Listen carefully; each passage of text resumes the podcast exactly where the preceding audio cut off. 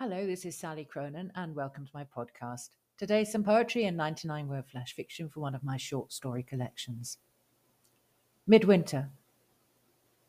Chill winds blow, full of vice, from Arctic lands.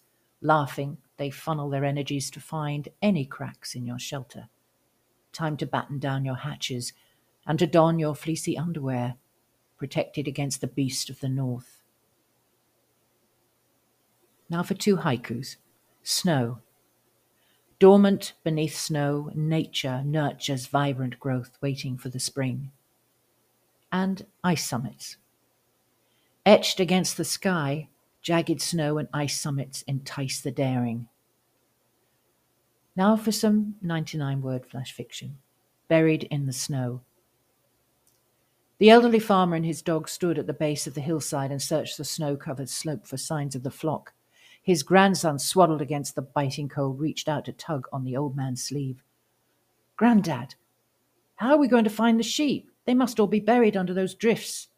The boy looked close to tears. Just wait, lad, just wait. He patted the boy's head. Just then a dark shape moved amongst the white mounds, and the farmer smiled. That's why you always have a black sheep in your flock, boy. Thank you for listening. And if you would like to know more about my books and their reviews, you can find them on my books page on my blog, smorgasbordinvitation.wordpress.com.